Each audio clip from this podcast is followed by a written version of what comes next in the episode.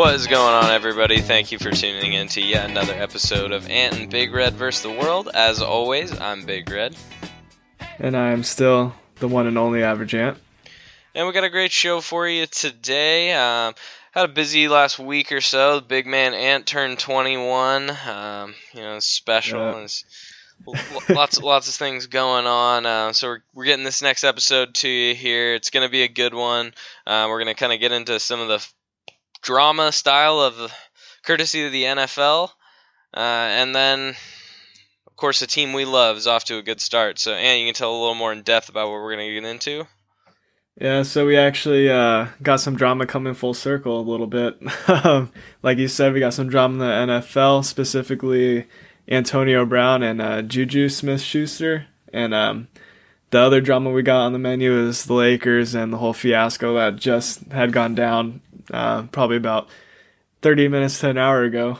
with, uh, and then um, we got some, we got some good some good lighthearted material with the Mariners. Uh, probably the first time we haven't talked in a negative context with them so far uh, since we've been doing this. So it'll be dope to get into that. And um, so with that being said, I guess uh, we can go ahead and get into our first uh, topic.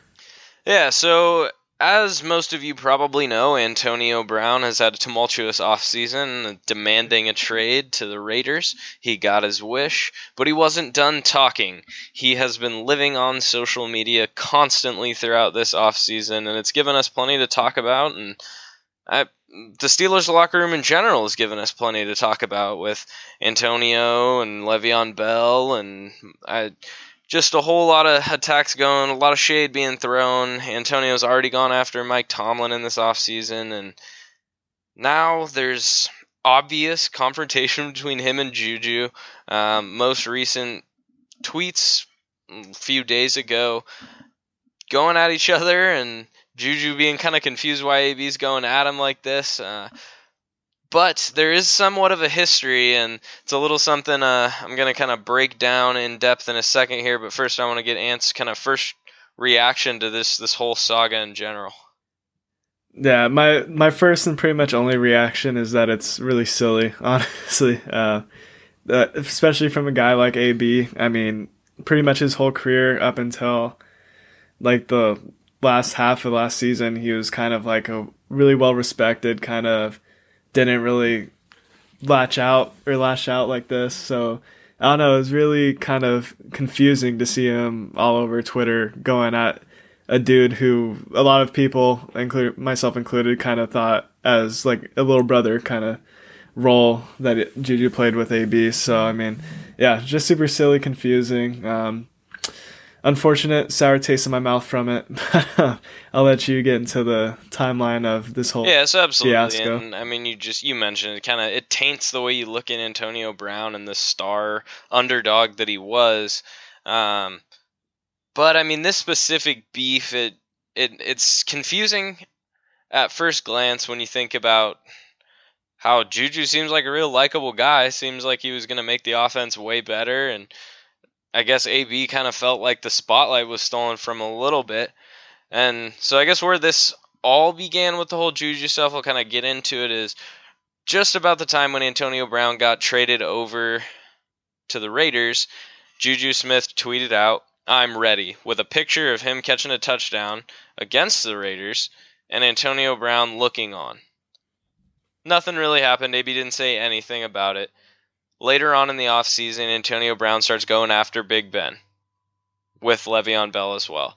Soon after that, Juju Smith tweets out a picture of him hugging Big Ben, saying he's so blessed to enter the league and play with a Hall of Fame QB as a 20 year old. Ben's taught me so much. He's a true leader. I can't wait to rock the season with this guy. So they're a little bit more of going right against AB. And of course, following that up, AB tweets out, "Do not listen to any NFL player who haven't got paid yet. They will do and say anything to make sure they're going to get paid, even if it's compromising integrity or anything." Sad but true. Juju Smith was asked about it on TMZ. He wasn't mad about it. Said that's my guy about AB, and kind of moved on. Then we're into the most recent debacle. What's been going down? A fan tweeted out that Juju Smith was the Steelers' 2018 most valuable player. AB, who a couple hours earlier had tweeted, keep your emotions off the internet, saw this, quote tweeted it, and said, Emotion. Boy fumbled the whole postseason away in the biggest game of the year. Everyone went blind, too busy making guys famous, not enough reality these days. By the way, check the list. Wow. uh, I'm I'm Juju seemed to react the same similar ways that we just did even hearing it now a few days later tweets out keep your emotions off the internet pretty much mocking AB from saying it a few hours ago pretty quick after that follows it up with all I ever did was show that man love and respect from the moment I got to the league. I was genuinely happy for him too when he got traded to Oakland with a big contract and now he takes shots at me on social media. Crazy how big that ego got to be to take shots at people who show you love. SMH. And then last thing, which I thought was pretty funny, uh, Juju tweeted out SMH with a picture, Mark Twain quote that says, Never argue with a fool. Onlookers may not be able to tell the difference. And I, the last thing is AB Instagrammed like old DMs of him and Juju, where Juju was basically asking him for advice. And I I didn't really get that move. It was kind of weird. It was it was like a it was like a bad diss track. You know, like you get you get whooped and then you just I don't know. Um, but it got deleted anyway, so that one's not a big deal. But I mean, all of that's crazy, crazy big build up between two guys that, like you said, we thought were mentor, little brother, big brother kind of dudes, just nasty receivers in the NFL. And now we're sitting in this point where obviously separate teams. AB is on your team, the Oakland Raiders. So I guess my big question to you right off the bat is how worried are you about Antonio Brown and his m- massive ego and social media presence and just he's a dude that claims he's he's gotten paid, so he he's someone you should listen to. So he's going to say whatever he wants to whoever he wants. Um, I don't know. I feel like uh, all, a lot of the stuff isn't really going to matter on the field as much as it does off. Um, obviously, you don't want a dude that you're paying 15 ish mil to to be just out here wilding out. But I mean, if he he's if he comes out and performs, if he's remains one of the better receivers in the league, if not the best, then I mean, I'm all good with it. Um, it's honestly kind of fun, uh, given like the whole history of the Raiders and how they've been looked at throughout history, especially when they were good, and um, like kind of the reputation they had. So I feel like this obviously isn't to that effect of like the prison raiders and all that, but uh, it's um, definitely adds a layer and stuff like that. But at, at the end of the day, I mean, it's just, it's not something you necessarily want to see. I mean, um, like I said, a dude you're paying 15 mil who's not a quarterback, um, that's a ton of money, and you want all of his attention and focus to be on the field. And um, like you mentioned, he's a dude that has already gotten paid. So what kind of makes me worry a little bit is is um, since he's already gotten paid, is he just gonna kind of take the bag and that's it? Like, are we gonna get Jamarcus Russell again, or um, like what's going on with that? Um, I guess something that kind of holds me back from actually thinking that is uh, that interview he had with the blonde mustache where he said that he's pretty much just playing ba- uh, baseball. He's pretty much just playing football for fun. Um, that he doesn't need the game, and so that in my eyes means that he's be- he's there because he wants to be there, not because he's getting paid to be there. So I mean that's I guess a good thing. um, but yeah, I mean it's it's really weird, especially um, when he's coming to a team where he will be the number one receiver, obviously, and it's gonna be kind of weird to see how a receiving corps kind of plays out with all this going down and how well it seemed that him and Juju were working together on the field and stuff, it's gonna be weird. Or like the receivers in the Raiders receiving corps, are they gonna be kind of afraid to approach him, kind of be like separate themselves and create just a locker room tension and stuff like that. So I guess it's more locker room stuff that makes me more that makes me worry about all this uh, more than uh, on the field. Yeah, and stuff. I mean you gotta you have to expect that Antonio Brown's gonna walk back onto the football field and perform at the top tier level we expect him to, at least for this season, couple more. I mean, age is a factor, but I I'm not super worried about it with AB right away. So I mean, you, you that's all you can hope for is that he goes out and performs on the field and the talk stays talk. But I guess the big concern, like you mentioned, is even what I'm worried about, it would be alienation of that locker room. And if that was his relationship with Big Ben, I mean, Derek Carr's certainly not going to be an imposing guy that's like, oh, I'm a Hall of Famer. I need control over everything. So he's not really going to have a huge issue there. But what if he doesn't like Derek Carr? Or whoever the Raiders end up with quarterback moving forward. And on top of that, other receivers. I say the Raiders have a young receiver that's trying to bud and break out. Are they going to feel alienated by AB if they start stealing some of the spotlight? So I mean, those are the kind of things you worry about a little bit. You hope Gruden can handle it. You hope that AB, when it comes time to play, he just plays, you know, and then it settles itself on the football field, and the Raiders put together a respectable season. Yeah, I mean, I'm not I'm not worried about the Derek Carr uh, Antonio Brown connection because they already seem to have a pretty good relationship and all that. Um, I am somewhat worried about the Jay or Jon Gruden, um, Antonio Brown kind of relationship because Jon Gruden has shown to have a huge ego in the past. I mean, we even saw it this season with how he still was trying to play like a 2000s type of football in almost 2020. So they both definitely have huge egos, especially now that AB just like snapped off and unleashed his final form in uh, his ego anyway. But um, it's I don't know. That's just something because wide receivers and coaches do. Um, if you look back at like the history of the NFL and stuff, there are rocky relationships and stuff, and it has caused either coaches to be fired or players to be shipped off somewhere without getting much in return. And I mean, that's not something that you want when you have arguably the best. Well, yeah, and you could argue that's exactly what happened with Antonio Brown to get him sent over to the Raiders. So, yeah. So, yeah, I mean it's it's tough. It's tough. It's a tough situation, but um, like Antonio Brown said, emotion. So uh, that's just all I'm hoping it is is just emotions, and uh, he just he just having a bad week or something like that. Yeah, absolutely. Um, well, I guess from one beef to not really a beef at all. I just want to shout out Le'Veon Bell and the James Conner relationship. Uh, it's what oh, yeah. all NFL brothers should strive for. Um, right about after seeing this nonsense with uh, AB and Juju, uh, Le'Veon tweeted out a text he got from James Conner, uh, his former teammate on the Steelers. Said, "What's up, bro? Just reaching out. Social media got dudes acting crazy, and it got me thinking you was always a real one. Never talked bad about nobody." And was always solid. I appreciate that. Congrats on the deal and a few, probably some more stuff in there. But and Le'Veon said, I usually don't post private convos, but this text just hit me differently. Love you to death, bro. So just shout out the love in the NFL. Gotta let it be known. yeah, I mean that's definitely stuff you like to see right there. I mean, hopefully in uh, five years or so, we got we get a AB post about whatever receivers on the Raiders and stuff like that. But uh, maybe maybe that's wishful thinking. But um, I guess kind of side note too. Um, Vontaze Burfict and AB are, are now teammates, and something to add to like the context and level of beef kind of going on between AB and Juju is obviously AB was uh, concussed by Vontaze. Uh, Juju gets him back and lays him out, standing up for AB. But uh, then AB welcomes Vontaze Burfict, Burfict into Oakland with uh, open arms, and now he's beefing with Juju. So I guess uh, another another layer to the bean dip. Definitely, right definitely.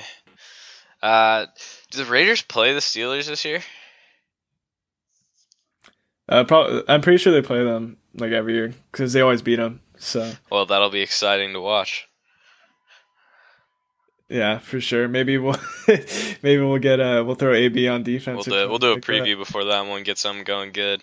Uh, but moving on from the off season, we'll get into something that's right into the full swing. Uh, the MLB and of course, the Seattle Mariners. Everyone's pick at the beginning of the best year. team in baseball. Best for the World Series, the Mariners. And they're 10 and 2. Best team in baseball, as Average Ant said. What is going on? No one expected this, Ant. I, first reaction right away 10 and 2, best offense in baseball. Uh, that's all you got to know. First take. First take, I mean, it's surprising. um, I mean, I'll be, I was expecting those two wins against the A's. We were in Japan. We always we we, always do well on opening day. But then, uh, yeah, so and then I'm I'm sitting here watching the Boston game, the techni- technical opening day of the MLB or whatever, and um, the Mariners offense just goes off. They had like six home runs or something that game. So like I was just sitting here watching it. Um, they were down to start the game or whatever, and then they just broke out. I think they ended up winning like twelve to four or something like that. So I was like, okay, and then they end up beating the Red Sox again, and then being in position to beat them again, blowing it, but then beating them the next game, going three and four against the Red Sox. So I mean, after that series, I was kind of like, okay, let's uh, let's kind of ride this wave, and I'm I'm on the bandwagon. I'm or I'm I'm not on the bandwagon because I've been a Mariners fan, but I'm on the bandwagon of let's go, let's uh, Mariners best team in the league. So um, those are that's kind of my first uh, reaction. Every game, every game the Mariners go in. Um, not hoping they win. I'm expecting they they win now just for the kind of uh, commentary, I guess, memes, if you want to say. But um, yeah, Mariners are playing good. It's a good day to be a Mariner fan, or a good It's a week. to great be a week fan. to be a Mariners fan. I mean, people that aren't buying in, that are giving us the same old, ah, talk talk to me in June. I, screw you. You know, like this is this isn't just a regular Mariners. This is the best start in franchise history.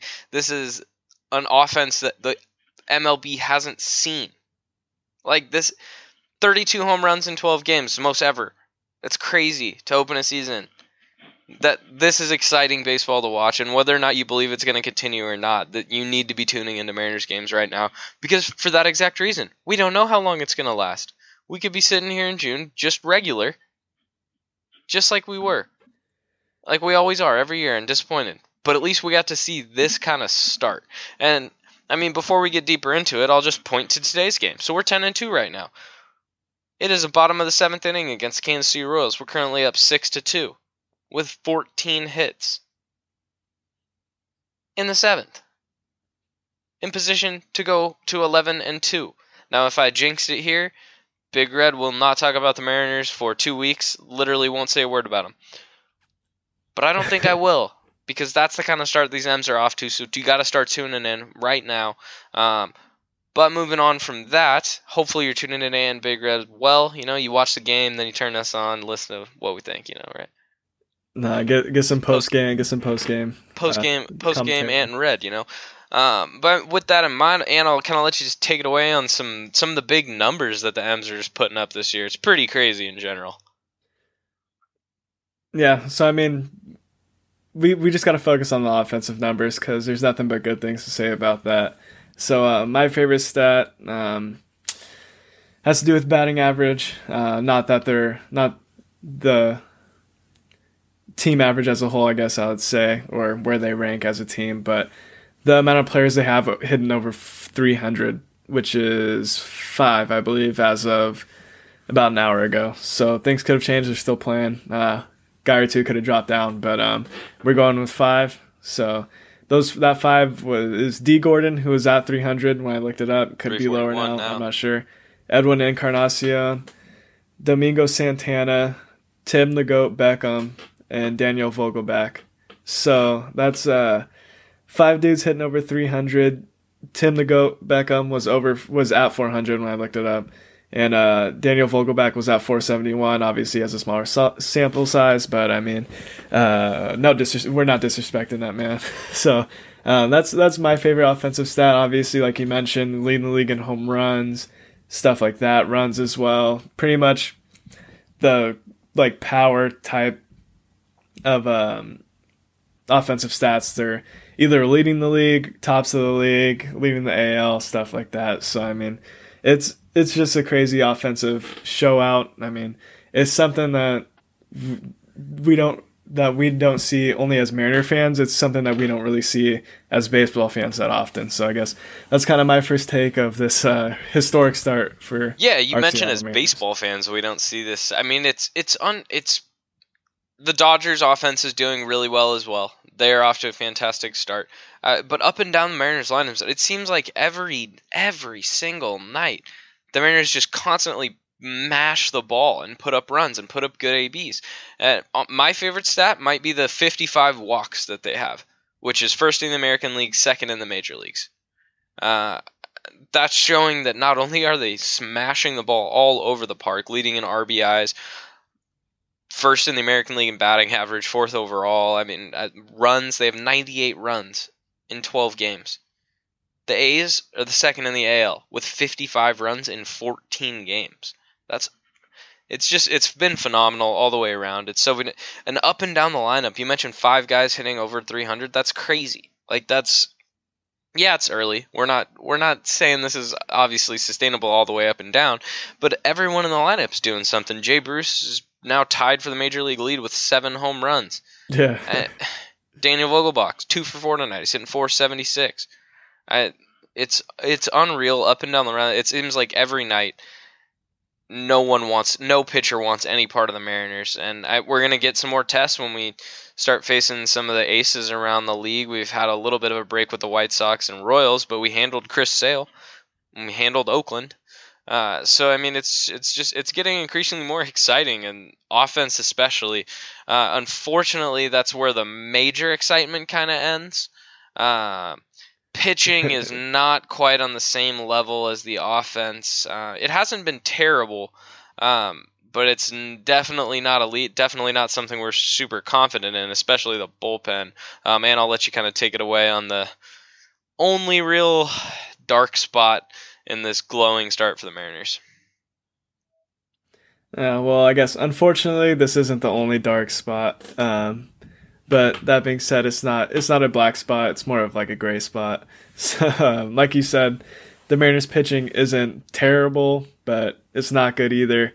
Um, for example, they're 14th in ERA in the MLB, 16th in batting average against, which is middle of the pack. Um, I believe what there's 32 teams in the league, so yeah, uh, middle of the pack, a little bit better, and then 19th in walks, which um, like again isn't terrible around middle of the pack, just a little below, uh, but what uh, makes us kind of hesitant on proclaiming this the best Mariners team of all time is you can't. It's been kind of proven that you can't really win anything of significance without at least good pitching. And right now, the Mariners' pitching isn't good. um, I'll kind of let you get into the starting rotation and all that, but um, the starting rotation hasn't been terrible uh, by any stretch of the imagination, but it hasn't been kind of the solid, all around good uh, rotation that you kind of need to sustain. Um, yeah, and so I, you mentioned the starting rotation okay. Um, the so the starter ERA on the season is a 3.73, which is actually pretty respectable. It would rank in the top 10 in overall ERA in baseball. Uh, really, the only question, like big question marks or kind of bad ERAs, Felix. Who knows what he's going to do anytime he goes out there? I mean, he left with stomach virus issues. I sorry, Felix. I'm sorry it was your birthday. I you're still a question mark. Who knows what you're going to do? You looked good in opening day for you, I guess, for your season opener. Um, but still, he's a major question mark. And Wade LeBlanc has like a 4-2. I mean, it hasn't really mattered because in both of Wade LeBlanc starts, the Mariners have scored 10 plus runs, and he's given up four to Boston and I think four or five to the White Sox. The White Sox are a good offense still, and so those aren't too big a deals. I mean, those are two really good teams really good offensive teams. And so I mean this it's not that big of a deal. Uh, but I mean over as you look at the rotation on a whole, you kind of essentially have five three starters or four three starters and a Felix. You have Mike Leake who's good, never really been great. Uh, you say Kikuchi has the potential to be a two, maybe even a stretch as a number one, he's gonna get hot. He's gonna be legit. We've seen his stuff. It's nasty. The Mariners' defense, I guess the other dark spot Ant was alluding to, really has let him down in a couple of his starts. But he's looked good. I think he's gonna have a legit second half. Um, and Marco Gonzalez, I after his first start of the season, I predicted he was gonna win 18. I, I loosely said he was going to win 20, but I think he wins 18 plus games this year. Um, I think he's going to kind of spook everybody, kind of have a Dallas Keuchel kind of breakout season. That's what the Mariners would need him to do, which is kind of put up almost ace like numbers for the remainder of the season. I don't think that's necessarily his peak. I don't think he's going to be a legit ace, but I could see him putting up around a three ERA, um, maybe even a t- high two, which would be legit on a team like this. Um, and then you have Felix, like I said, who's a bum. Um, but uh, like that's the big question mark there in the rotation is how sustainable are these kind of middle of the road guys? Mike Leake, Wade LeBlanc, uh, Marco Gonzalez, and of course Felix throughout the remainder of the season. You have Justus Sheffield in the minors, who's potentially eventually going to join that rotation. You hope Felix pitches well enough to where you can kind of replace Wade LeBlanc, so the Mariners don't have four left-handed starters. Um, but either way, I'm actually pretty impressed with the starting rotation thus far. Um, and really, they've just kind of been doing what's been asked of them. If the Mariners are going to average 8.2 runs per game, then all they have to do is give up around four a game and hope the bullpen can hold on. If they eat five or six, we're in good shape. So I'm with the rotation. I've been pretty happy, um, but the bullpen is, I guess, where the true gray matter arrives at the spot here. It, yeah, yeah. and, and in the offseason in which we, we traded away, um, Edwin Diaz, Alex Colome, um, James Pazos. I dudes that were legitimate horses in one of the best bullpens in baseball last year. And this year we're sitting looking at a bunch of no names. Hunter Strickland was probably one of the only recognizable dudes besides maybe Anthony Swarzak. Um, and Strickland's on the 60 day IL. So 427 bullpen ERA thus far. It's cost us two games. We've lost, we blew that save with Strickland to Boston, and we blew a major comeback lead to lose eight to ten to the White Sox earlier last week, and so and that's because it's literally it's filled with a bunch of no names guys that I have almost no confidence in. Chasen Bradford just went on the IL, and I actually had semi confidence in him. Uh, so and you kind of speak on the pen. It's it's a scary thought. It's just kind of a void, and ugh. yeah, you're it. It that's exactly what it is. Is a void. um, like you mentioned, we we went from having one of the better bullpens in the league last year to having a bunch of like 2K generics pretty much in the bullpen. Um, we had the, arguably the best closer in the game, and now we don't really have a closer really. Um, it's kind of like up in the air and all that, determining who's going to be able to go out there and get three outs in the ninth inning because, um, like you said, we've one the or two of the losses, both of our both of the losses this season came from uh, blowing games and stuff like that. So um, it's kind of, it's definitely not a good situation to be in. Um, but when you have a rotation where all the guys are solid, uh, minus Felix, I guess, unfortunately, um, like you said, we just don't know what you're gonna get from him from start to start. But having do there uh, having a one through four that are not gonna be a workhorse, but will be able to go out there and perform is huge and uh, giving us some time to kind of figure out the bullpen and all that. So I mean, I'm hoping if we are if the Mariners are trying to kind of push this winning agenda that they're able to make some moves uh, to get some arms in that bullpen and at least we they need at least one or two dependable arms in the bullpen um, at the very least. Yeah, absolutely. And uh, to that note, uh, Jerry Dipoto was asked what he would do if the Mariners remained in contention for the season, and he said he would reevaluate. He gave kind of a generic. I, am going to reevaluate um, our plans for the future, and so that to me probably means he will flip and find a few good bullpen guys. He's actually pretty good at finding good hard throwing bullpen guys. He already got Connor Sadzeck, um, who I think actually makes a solid addition. Um, the Mariners called up Erik Swanson, our number nine prospect, to join the bullpen. Um, I think Jerry Dipoto will trade for an arm somehow or another. Um, maybe it may end up being when he flips Jay Bruce or Edwin Encarnacion because we're not going to keep both of them. If we're going to keep either in contention, it'll probably be Edwin because Daniel Vogelbach's a lefty, and then you can flip Edwin and Vogie.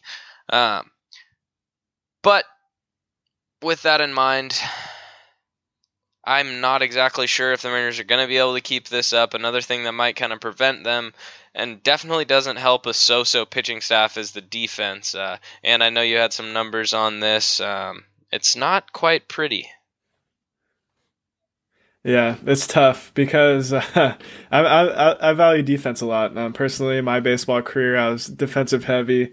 Uh, wasn't too great with the bats, so I kind of had to make up for it with defense. Um, basketball, I'm huge into defense. Football as well, I'm all about defense. So I mean, it's kind of tough seeing um, my favorite baseball team anyway being the worst defensive team in baseball right now. Um, not it's not even really close at all.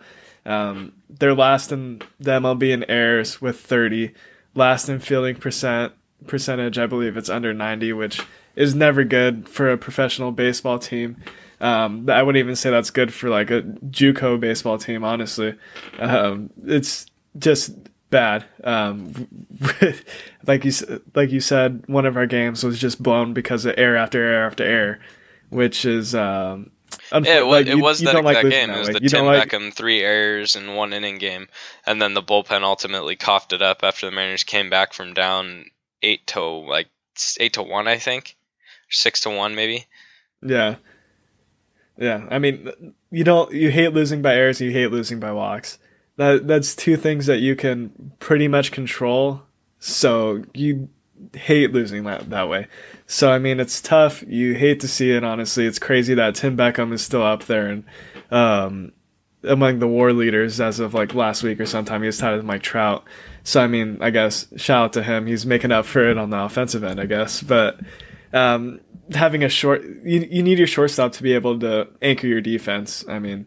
Shortstop, in my opinion, is probably the second most valuable position um, defensively, aside from catcher uh, in my humble opinion, anyway. But um, yeah, long story short, Mariners defense, absolute garbage. Um, but at least we have the offense to look at and kind of sweeps the defense under the rug. So I mean, hopefully that offense keeps going. Um, not the recipe for a sustainable uh, kind of winning at all. Really, um, having a really good offense, all right pitching, and bad defense just doesn't equal uh, sustainable. Yeah, I, I mean, well, quite frankly, if the offense stays swinging it like they are, I mean, it, they'll be able to beat anybody. But you got to imagine that 8.2 run total will come down at some point. But even if it lowers to a six, if the defense can slightly improve, which you imagine will happen as the season goes on, you get more into the groove.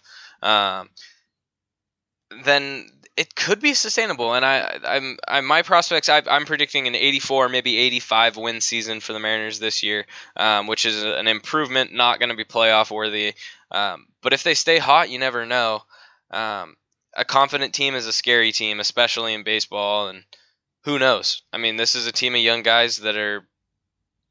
A lot of them are expected to compete now. I mean, Vogelbach, uh, Haniger, um, Mallex Smith, all guys in their prime. If Beckham's legit, he's in his prime too. So I mean, all of a sudden the Mariners are looking a little scary with something to do on the trade deadline.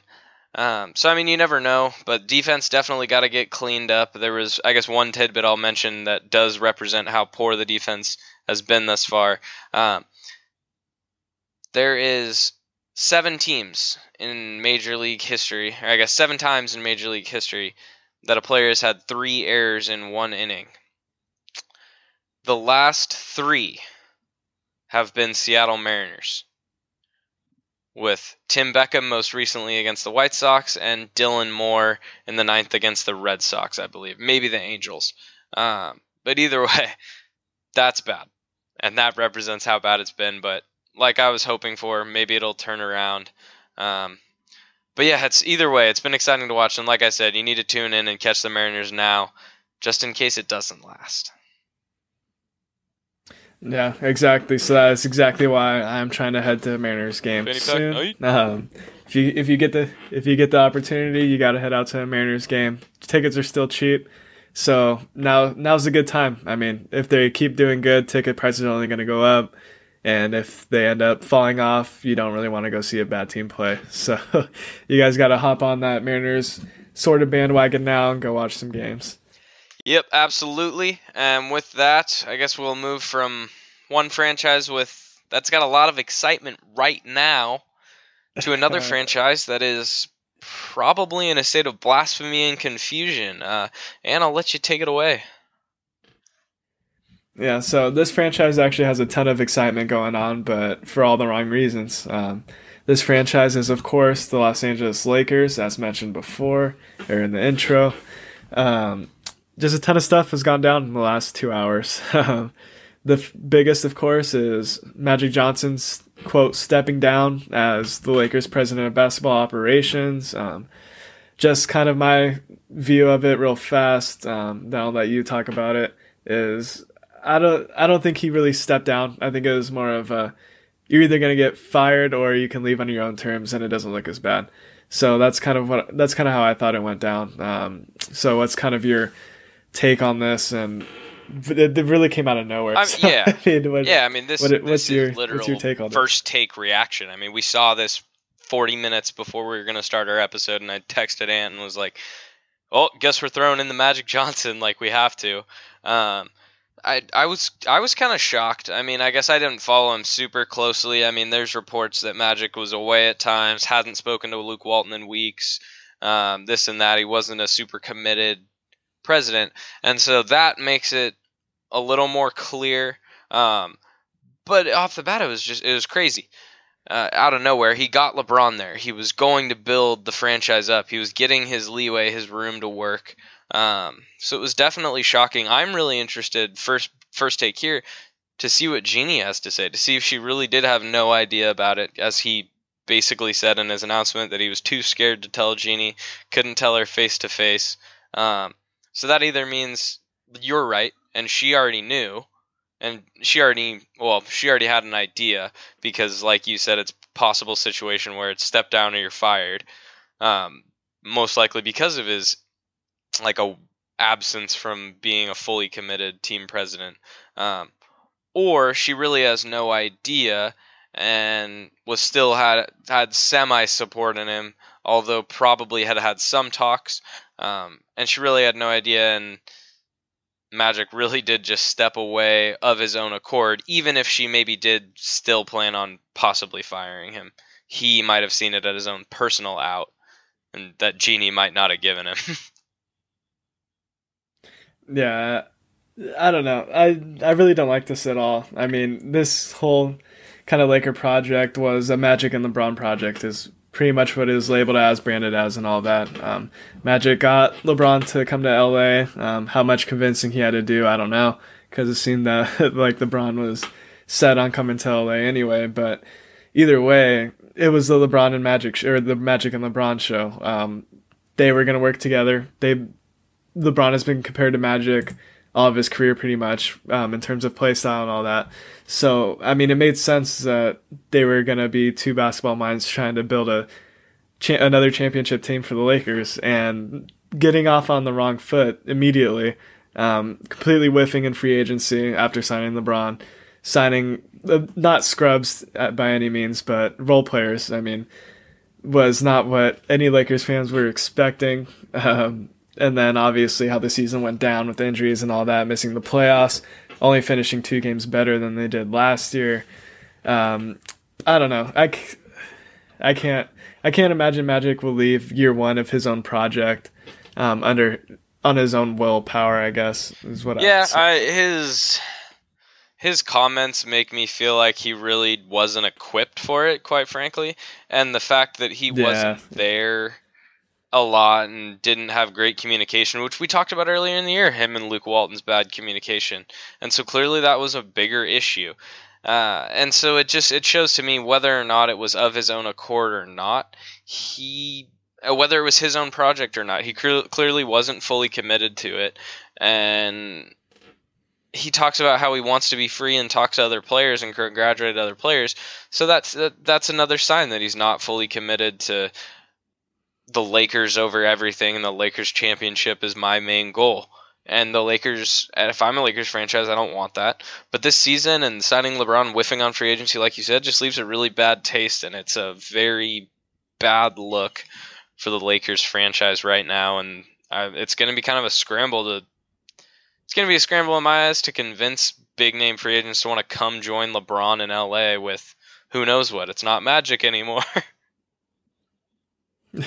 Yeah, and I mean, if if, it, it was already tough enough to convince big time free agents to come to LA, as we saw last uh, summer, so I mean, it's only going to be harder now. Um, the coaching staff is also f- quote fully expected to be fired um, sometime soon. So I mean, it's it's it's just the whole meltdown going down in LA um, for the Lakers, and it's it's tough to see. I mean, I was rooting for Magic for sure as a president of basketball operations, um, rooting somewhat for LeBron to contend or at least be relevant for the last years of his career and all that. Um, rooting low key for the Lakers because I mean basketball is usually always better when the Lakers are good. So I mean just huge letdown all the way around, and um, it's gonna be interesting to say the least to see what happens from here. Yeah, uh, absolutely. Uh, it's going to be an exciting one to follow in the offseason as we know the Lakers are not making the playoffs. Um, but moving on um, from all that, I guess one kind of last shout out, um, and something both Ant and I wanted to talk about is an so it's I guess it's an honorable mention baller hybrid. Um, Dwyane, yeah, an honorable, Honorable baller.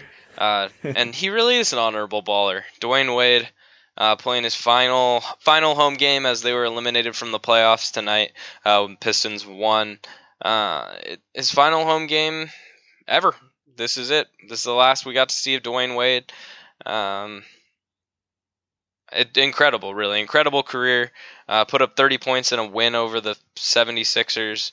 Um, just got to shout out D Wade. Maybe we'll do a little something more on him later. I'd love to talk about him uh, a little more in depth, but just unreal. And your thoughts, Ant?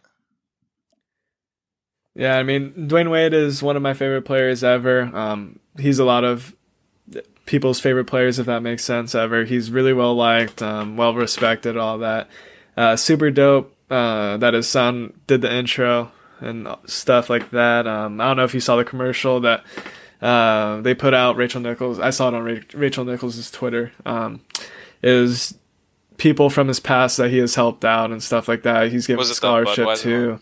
Uh, I don't know. I don't remember if it was Budweiser, but um, yeah. So scholarships, people who given scholarships, people whose uh, house burned down and he took them to go shopping to get a bunch of stuff that they needed. Um, his mom was in it and stuff, and instead of giving him a jersey, they gave him like the person that he gave his scholarship to gave him her cap and gown and stuff like that. So I mean, it was a really dope commercial. Uh, definitely tear jerking to say the least. So I mean, to have that kind of capped off with Dwyane Wade going out there and dropping thirty in a win, um, it's it's really dope. I mean, to see a superstar of Dwyane Wade's magnitude go out on his own terms and not be washed and not be forced out of the league is it's always amazing to see that because it's it's good to have like this last memory of him. I mean, like to Kobe, Kobe did it to some extent. I mean, he did go out on a 60 game, but um, he his career is definitely going downhill fast. So it was good to see that he went out with 60 um, this whole season. I mean, the only thing everybody could talk about was uh, is this dude really retiring and all that. Um, but I mean, that's that's really it. That's all. That's really all. All I say now. Like like you said, we could probably do a whole episode. Yeah, absolutely. Phenomenal player, phenomenal human being. Um, Dwyane Wade is fantastic. Last thing I will say about the whole matter is I thought that the Miami Heat fans chanting Paul Pierce sucks was super epic. Uh, no way on any planet is Paul Pierce better than Dwyane Wade. Yeah, not in any alternate universe, anything like that. Um, that that was just that was whole that was, that whole situation Ludicrous. was super funny. I mean, uh, the the clip where Jalen Rose kind of lists off Dwyane Wade's accomplishments versus Paul Pierce's is super funny. The look on Paul Pierce's face is just. Uh, if you haven't seen it, you have to go watch it. Absolutely. Uh, but with that, that wraps up our episode, and this is Big Red signing off. Yep, this is Average Ant signing off. Thanks for listening, and we'll catch you next episode.